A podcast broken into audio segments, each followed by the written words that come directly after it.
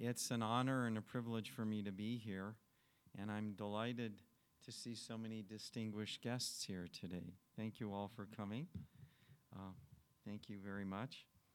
And I'm going to be speaking to a large degree out of the book of Jeremiah today.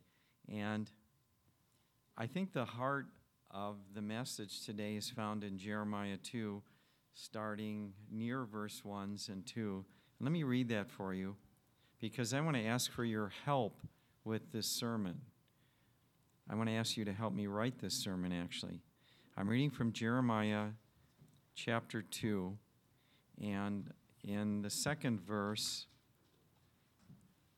it says, Go and proclaim in the hearing of Jerusalem. I remember the devotion of your youth, and how, as a bride, you loved me and followed me through the deserts, through a land not sown. Israel was holy to the Lord, the first fruits of his harvest. All who devoured her were held guilty, and disaster overtook them, declares the Lord. Now, this is interesting because it says, I remember the devotion of your youth, and how, as a bride, you loved me. And how many of us can look back in a period of time in our lives when we were grateful to the Lord for all He had done for us, and He loved us dearly? And when you love someone, you, you tend to show it, you express that love, because love is not a passive entity. It's like a, a flower or a tree, it has to grow. And too, all too often, our love is like a, a little bonsai tree. We keep it in this little pot, and they put salts and other poisonous chemicals in there to keep it from actually growing any bigger, just so it will look pretty right where it is. But our love needs to grow and blossom.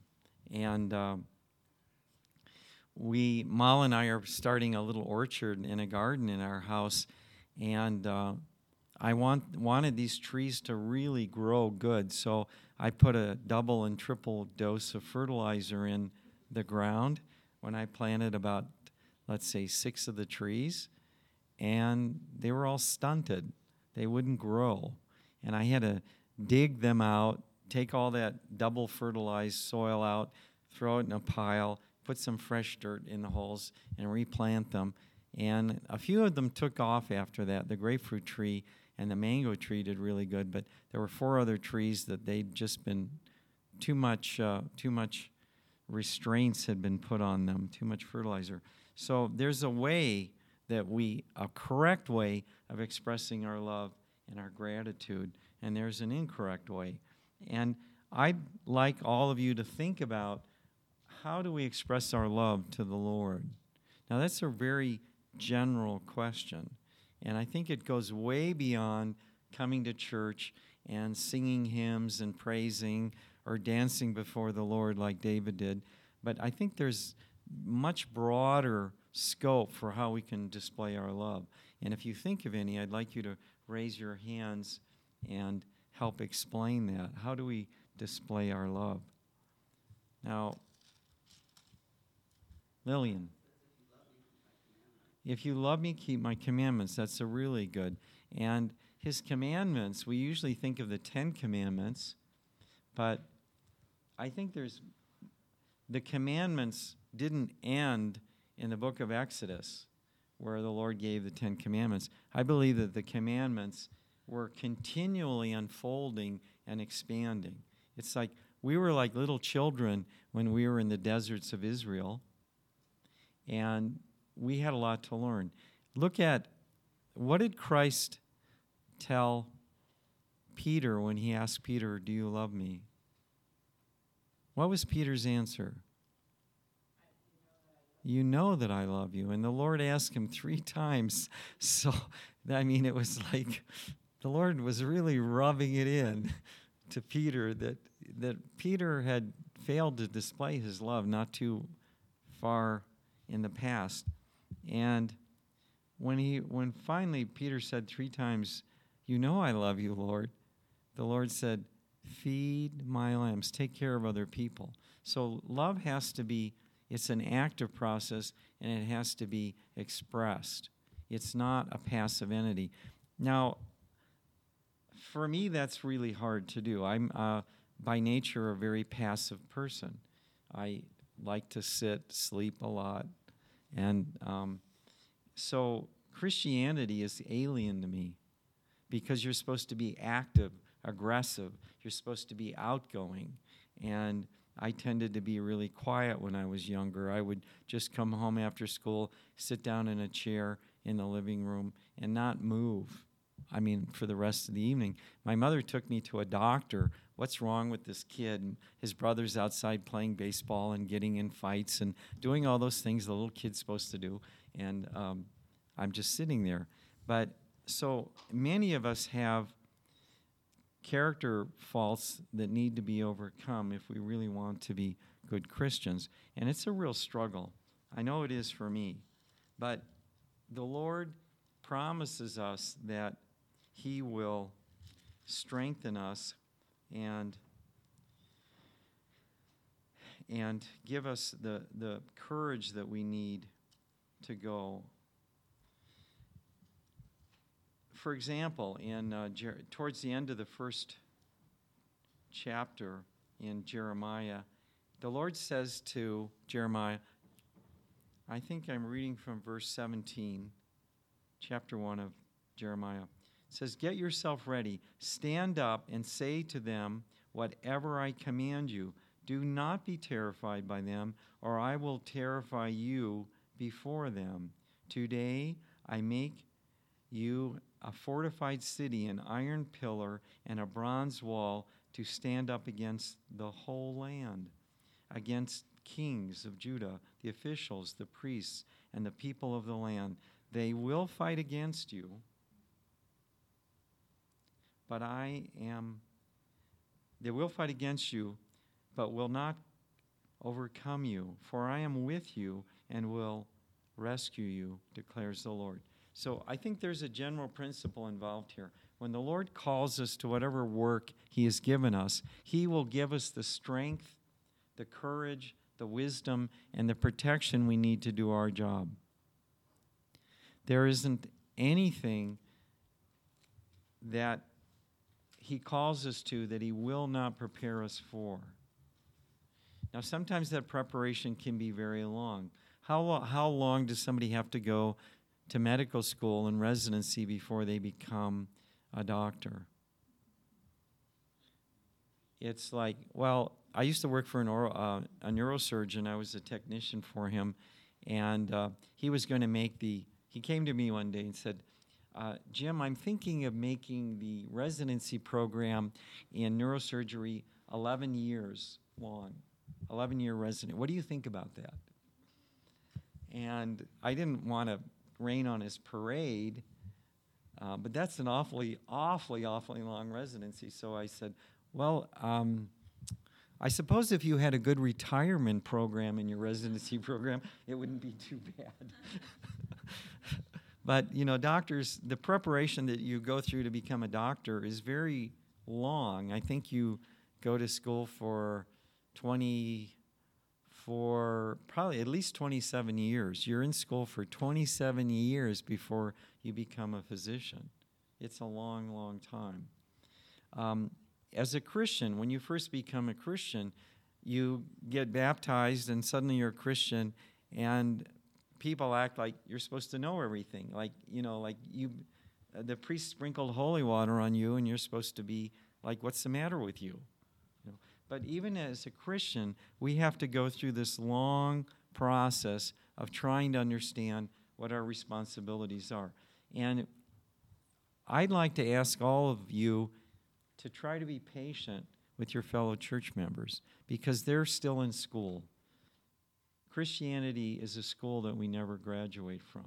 We're always learning, constantly learning. And I mean, as an illustration, I used to read the book of of uh, Psalms when I first became a Christian, and I didn't understand it at all because it was a book about being thankful and praising the Lord. And I didn't know anything about that.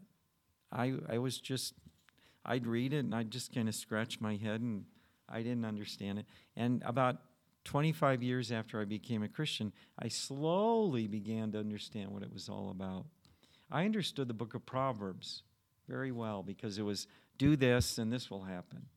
Like a soft answer turneth away wrath. It was a very mechanical kind of description of what a, a Christian's supposed to do. And I was trained as an engineer, and you're given this cookbook approach, and, and engineers have a cookbook approach to life. And so I understood the book of Proverbs, but not the book of Psalms. So all of us have a lot to learn, and we need to be patient with each other. And, and when you first start doing something, you're probably not going to do all that well. As, as I can testify as treasurer, it's been a real struggle for me. Uh, along that line, Thomas Watson, the president of IBM Corporation, used to say, You cannot be a success until you failed a hundred times. So we need to realize that we're going to have failures in life.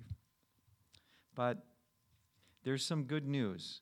We can avoid a lot of those failures if we'll follow the word of the Lord, because He knows the right way for us to follow. It says in the book of Jeremiah, the word of the Lord came to Jeremiah in the 13th year of Josiah, and through the reign Jehoiakim, and down through the 11th year of Zedekiah, when the people of Jerusalem went into exile.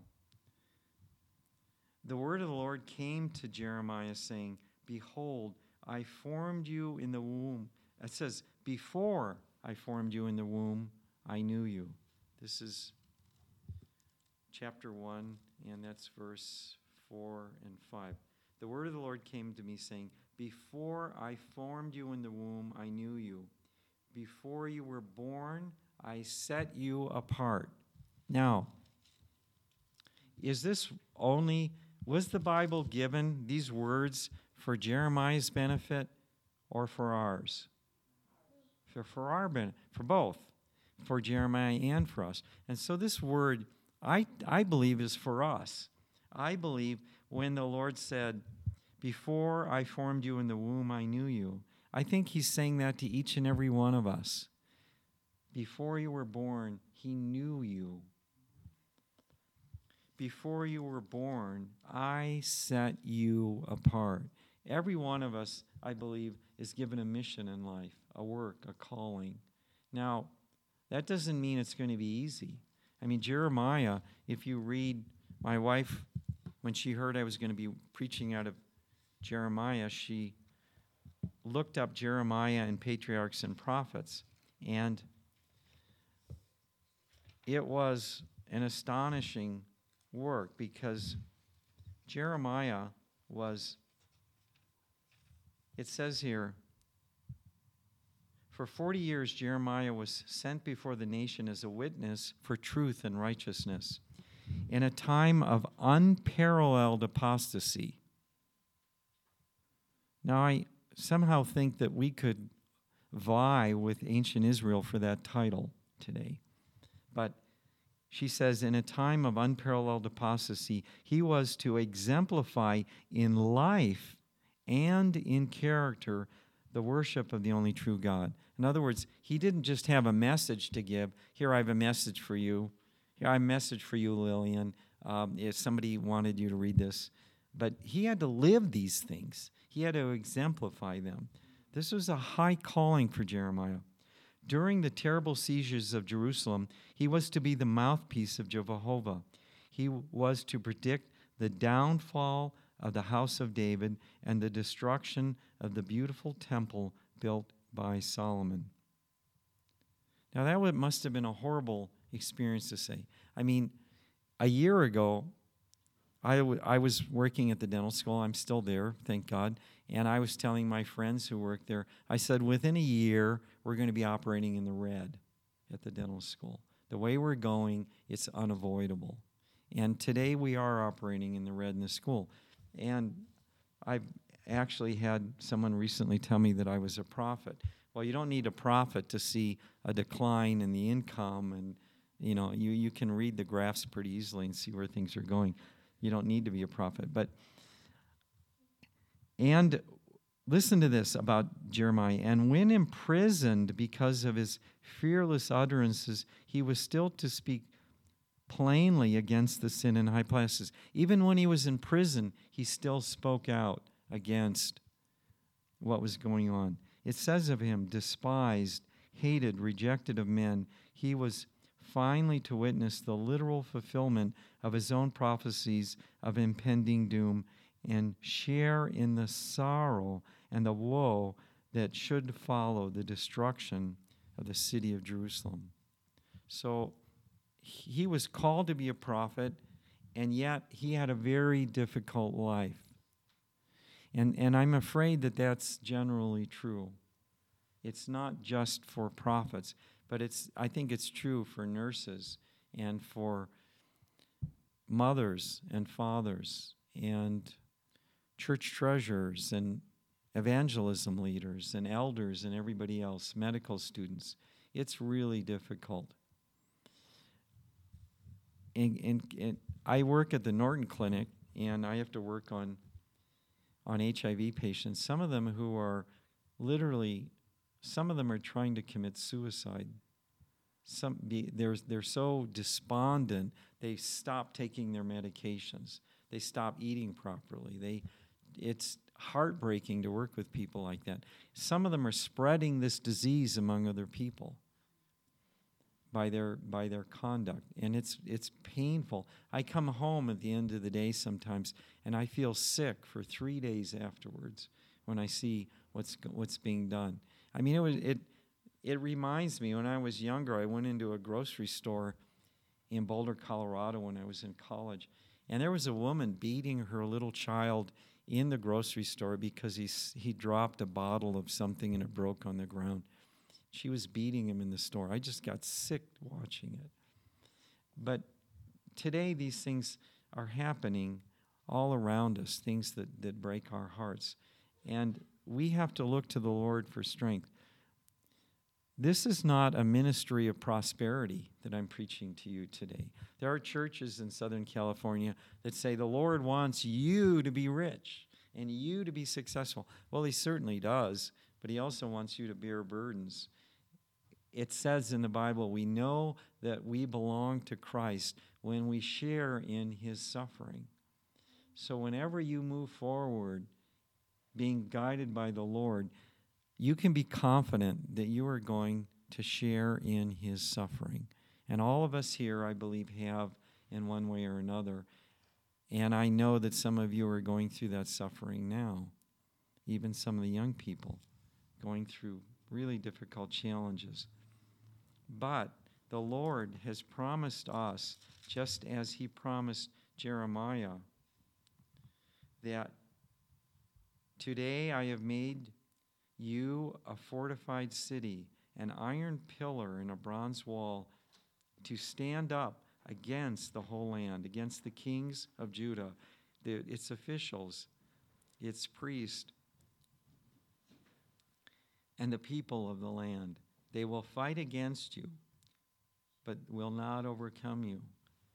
Morning. And I know some of you are going through those kind of battles right now because I've spoken to you about them. You're fighting against officials and, and leaders in the organizations that you're trying to work with. And it's a real battle, it's a real struggle for you. And I have to admit, when I hear these things, I, I don't maybe express myself, but I feel like crying inside when I hear these things because it's too much. It's really too much. But the thing that gives me hope is that I've seen so many miracles in my life that when people say no, I don't, that doesn't bother me at all because I've seen no turn to yes so many times.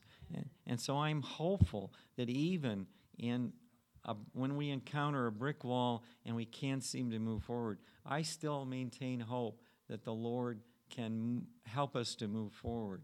And I've, I've, I've told many of you the story when Mal and I went to St. Vincent. We arrived at the airport, and I had a carry on luggage with dental instruments. This was before 9 11, and they didn't check your luggage for sharp objects. I had 45 pounds of dental instruments in my carry on. My carry on weighed a total of 50 pounds. And when I went to the airport, when I was in the Barbados, I picked up my carry on and, and it, the handle ripped off of it. It was so heavy. And so I had to carry it like this. We got to St. Vincent, and I, they had a metal table to put your suitcases on. It was about 30 inches high, desk level and you put your suitcases on there, and then the customs official examined them. So I had the suitcase, and I dropped it on the steel table, and it goes kabang when it hits the table. And the, and the customs officer kind of is startled. This little bag making all this noise. He goes, What on earth do you have in that bag? And I said, Dental instruments. Now, in St. Vincent, they charge you, their main income is charging tourists for anything that they bring in is taxing people. I mean, they, that's how the government, that's how the whole country survives, is, is off of tourists and taxism. So they, they typically get up to 117% of the value of whatever you bring into the country.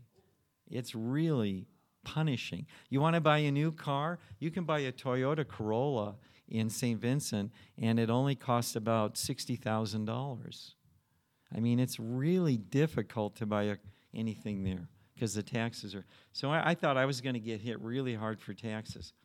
And the guy said, What are you going to do with all these instruments? I said, We want to start a, a, a dental school to teach dental hygiene. We want to teach young people how to be dental hygienists so that they can get a job. And the customs officer didn't even open my suitcases. He said, he said, Our young people need jobs. May God bless you. And we just went through. so I was like really relieved. And when we got there, I said, um, we, I went to the minister of education and I, I we want to we want to open a school. And he goes, Oh, there's no problem. Here, you just uh, look at the regulations are all right here. There was a whole bookshelf filled with the regulations you needed to, in order to get the school accredited. You know, you had to um, vet all your professors, and they had to have their background checks and investigations, and you had to have the financing for this. I mean, it was like a whole bookshelf full of regulations. And I just kind of shook my head. I said, There's no way I can do that. I can't comply with all those re- rules and regulations. So I kind of gave up. But about oh, a few months later, it was maybe six months later, I was at an official function, and the prime minister was there.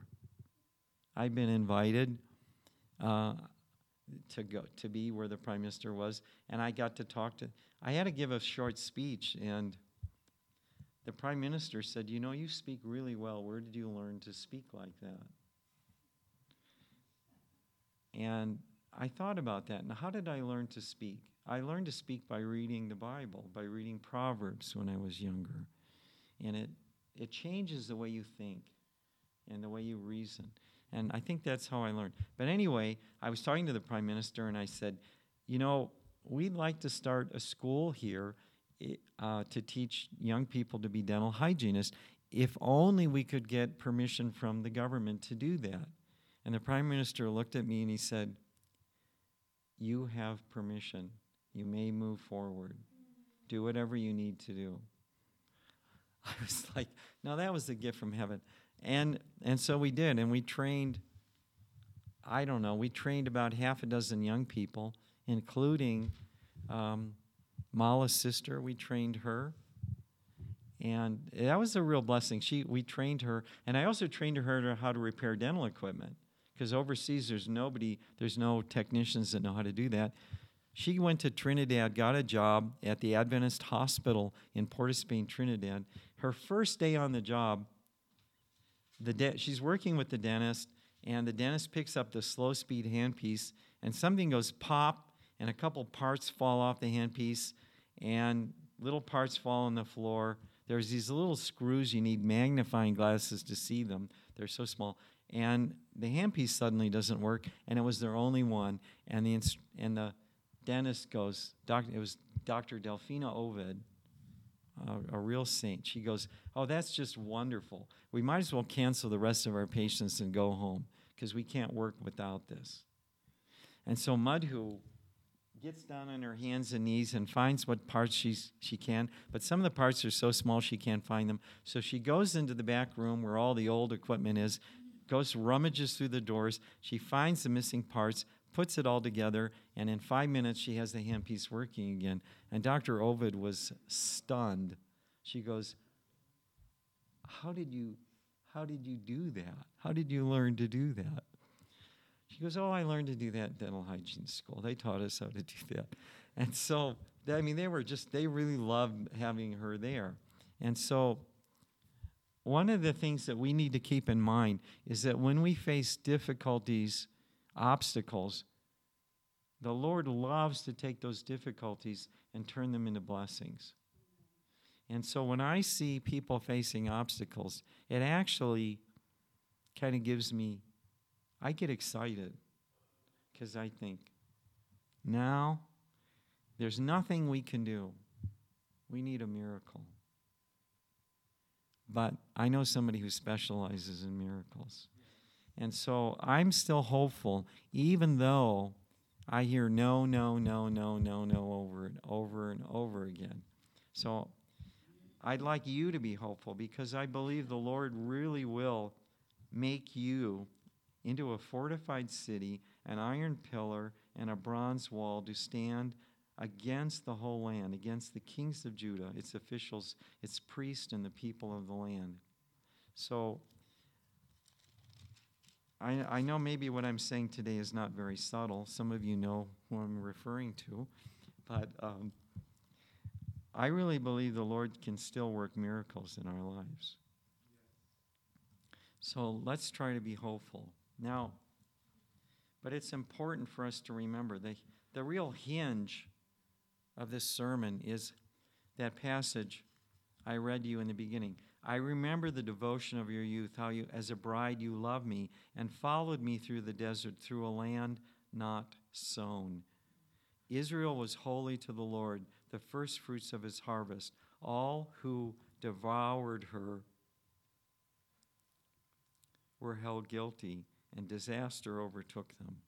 So, my question, the question I ask myself, I ask myself this morning as I'm reading over this is, is how did I show my love and devotion to the Lord? Am I doing that now? Now, that can be a very embarrassing question because all of us have failed, all of us have sinned, all of us have things that we need to overcome. And so, I think moving forward, we need to say, how can I display my love for the Lord? How can I, as Mrs. White wrote about Jeremiah, in a time of unparalleled apostasy, he was to exemplify in the example of his life and in the example of his character the worship of the only true God. How can we exemplify in our life our love for the Lord? And there's thousands of opportunities for us to do that. I mean, as a dentist, I get to work with with people who are often in pain. They usually a lot of people don't go to the dentist till they've had a toothache for two or three weeks or in Africa two or three years. So they come in in pain, and I have the privilege of getting them out of pain and putting a smile back on their face. And that's a real honor. And I think physicians have that opportunity tenfold every day. They have people that are sick and they can help them, and nurses too, and teachers, and all of you. I mean, how many mothers have had a crying child come to them and they soothe and comfort the child? and they do that all their lives. Mothers never stop being mothers. I remember two weeks before my mother passed away, she called me up and wanted to know if there was anything she could do to help me. You know, is there anything I could do? And, and she wanted to empty her bank account and send me a check. And I said, Oh, no, mother, don't, please don't do that. That's, we're fine. We're doing, you don't need to do that. So, I mean, a mother, there's nothing like a mother's love. It's just an incredible. I look back and I, I always wonder how could, how could a mother love me, you know, the way that she did. So, we need to think about how we can display our love to those around us. Now, you have to remember that the church is not a country club, it's a hospital. Everyone in it is a patient in the hospital. We're all sick, we all have shortcomings. But a doctor doesn't go into a hospital and talk to a patient like General Patton talked. Remember the story of General Patton during World War II? Do they teach you that in medical school? What happened? There, General, yeah, this is a really hilarious. Well, it's it's a tragic story. General Patton visited. He was the, the most aggressive and the most famous general of World War II. The, the Nazis were afraid of him. In fact, everybody was afraid of General Patton. After the war, I'm going to tell you a little side story here. After the World War II ended, Iran and Iraq, which have lots of oil fields, it was called Persia in those days, and the Soviet Union invaded um, Iraq and Iran in order to capture their oil fields because they wanted oil. Because during World War II, Germans almost cut off their only supply of oil that was in the southern Balkans, and the Russians wanted another source of oil. So they said, well, we need Iran's oil to defend ourselves. So they invaded Iran and Iraq, and Harry Truman got on the phone, called Joseph Stalin, and said, if you don't have your troops out of Iran within 48 hours, I'm going to ask General Patton to march on Moscow. And then he hung up the phone. And within 48 hours, the, the Soviet Union had withdrawn from Iran. so they were, people were really afraid of this guy. He was really tough. And he, uh, but unfortunately, there was one really tragic incident involving Patton. During the war, he visited a hospital and there was a man in the hospital who was suffering from shell shock. He had a nervous breakdown. And the man was kind of, he was still in shock in the hospital. He was laying in bed. And Pat went from bed to bed and said, You know, why are you here? And it was usually pretty obvious. He didn't have to ask.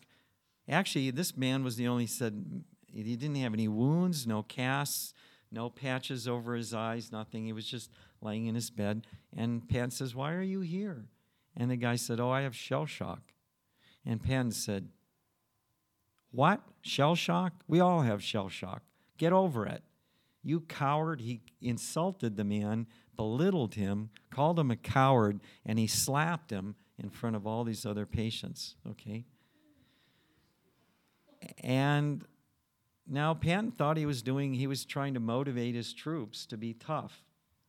He believed he was doing the right thing. But General Eisenhower, when he heard about it, he relieved Patton of his command for about nine months or a year. He put Patton in charge. Now, this was just before D Day, and in order to, to decoy the Germans, they built an artificial army. They had tanks made out of wood and rubber balloon. They had these giant rubber balloons that looked like tanks, and they had thousands and thousands of these tanks and aircraft that were all wooden in northern England. And it was a decoy to try to get the Germans to think that we were massing supplies and equipment in northern England to involve, to invade Europe right across from there on the, on the near Calais, where Dunkirk occurred, near Dunkirk. So the Germans were kind of committed. Anyway, Eisenhower put Patton in charge of this dummy army as kind of punishment. but eventually, uh, during the Battle of the Bulge, they called him back, and Patton defeated the Germans in the Battle of the Bulge. Um, it was really astonishing. He marched. One of the things he did was they the Germans surrounded Bastogne. The 101st Airborne was there.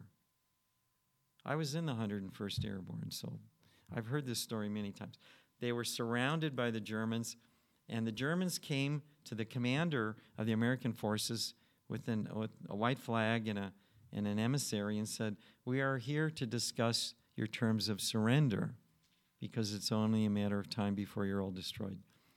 And the American commander said, Nuts to you. And that's all he said. And they left. But Patton, when he heard that the 101st was surrounded, he had troops that were 40 miles away.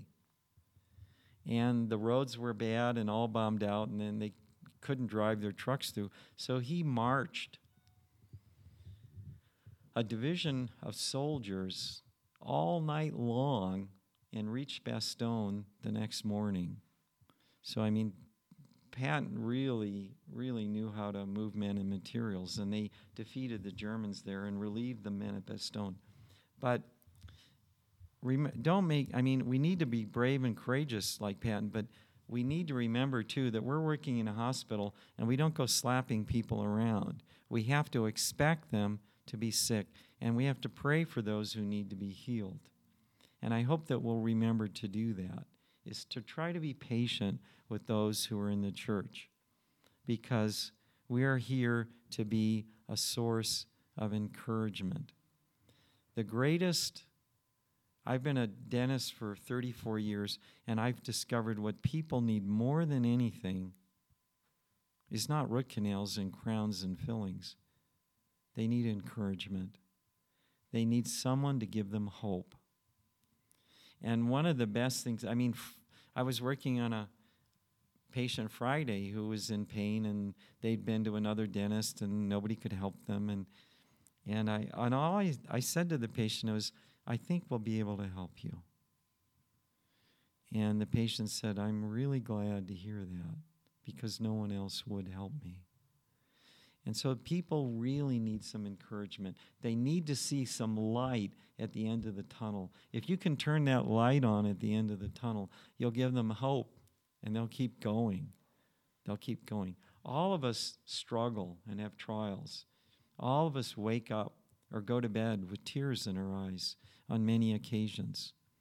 This is, I heard a doctor on the radio, on uh, James Dobson's radio show one day say, there's this delusion that if you get sick, you go to the doctor and you get better. Sometimes that happens, the doctor said, but the way it really works here, especially when you're old, is you get sick and you go into the hospital and there's nothing they can do for you and they empty your bank accounts and then you die. Nobody escapes from this. There's no way out. And so life on earth can be really a challenge. But if you can give someone hope that there's light at the end of the tunnel, you'll do wonders for them and you'll be loved by everyone around you. Yesterday, I was talking to students, and I was working in urgent care. I got there 40 minutes late because I'd forgotten that I was supposed to be on urgent care block, and and I thought everybody'd be mad at me. But the students were, oh, we're so glad you finally you're, you're here. Thank you for coming. And I was talking to the students afterwards, and I said, you know, this patient that you just saw had gone to another dentist and they wouldn't help him because they said it was too difficult to case. So they said, go to Loma Linda where you can have what, students work on you? So the patient came to Loma Linda and we were able to help him. And I was able to find an oral surgeon who was still there in the building. And he immediately started the surgery on this woman and was able to help her. And afterwards, the students, actually, the surgeons there, they don't do a, they get the student in there and they kind of coach them and tell them what to do and they stand behind them and it's really a nice training program and if they get in trouble the surgeon will step in and show them how to do it. But so the surgeon helped them and the student took care of the patient. And when they were all done i said you know i think that the students here at loma linda are in the top 2% of people in the United States that I've met as far as their intelligence, their skill sets, hand eye coordination, their kindness, their willingness to help, their generosity, their compassion. there's some really nice people. I really enjoy coming to work every day because you, students, are such nice people. You're really good people. I really love working with you all. And you know, when you're a blessing to others, you receive a blessing yourself. And the students said to me, Well, you know, Dr. Trott, you didn't turn out so bad yourself. so, you know, we don't hear a lot of compliments in life, but it's nice when you do, when you can hear a few compliments. So I was grateful to hear that. And by the, I think the key, I'm going to try to answer the question I asked at the beginning. How do we show our love for, for the Lord? By obeying the commandments, for one, by feed my lambs, taking care of other people. And, but in order to do that, if you're going to feed lambs, you've got to go out into the fields where it rains and it's dark at night and there's no there may be no shelter for you. You might sleep under the stars. It's not being a shepherd's not an easy life. Especially 2000 years ago when they didn't have little camper vans that they could tow around into the fields. Have you ever seen the uh, 30 years ago they used to have Basque shepherds in the fields of Southern California. I don't see them anymore and they had they were from they were all from northern Spain because um, I guess that's where they trained the best shepherds.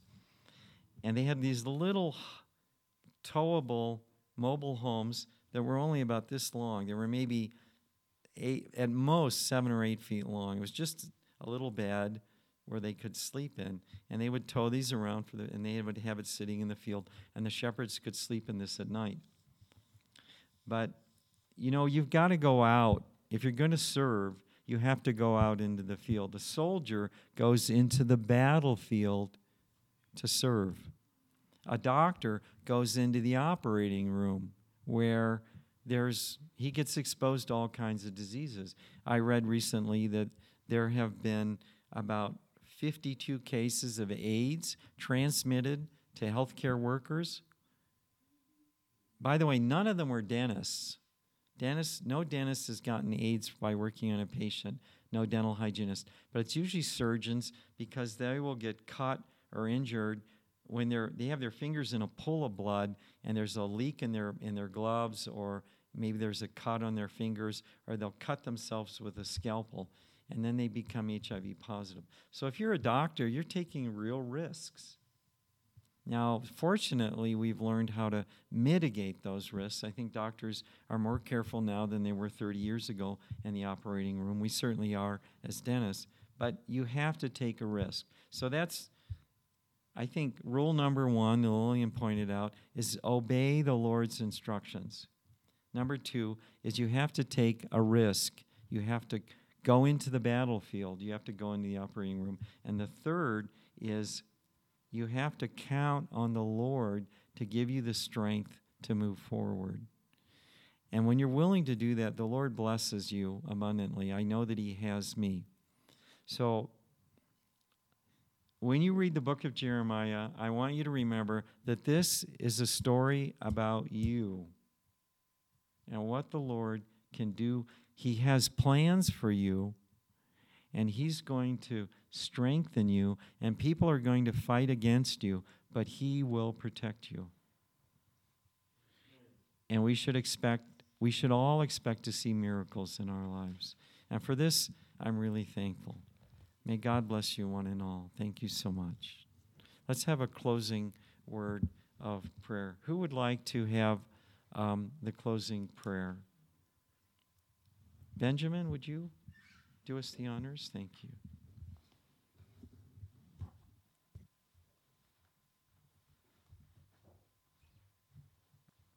Let's bow our heads. Heavenly Father, Lord, we thank you so much for the message of encouragement that you've given us this morning through Dr. Trott. Lord, you've called us to minister to a sick and dying world, friends, family,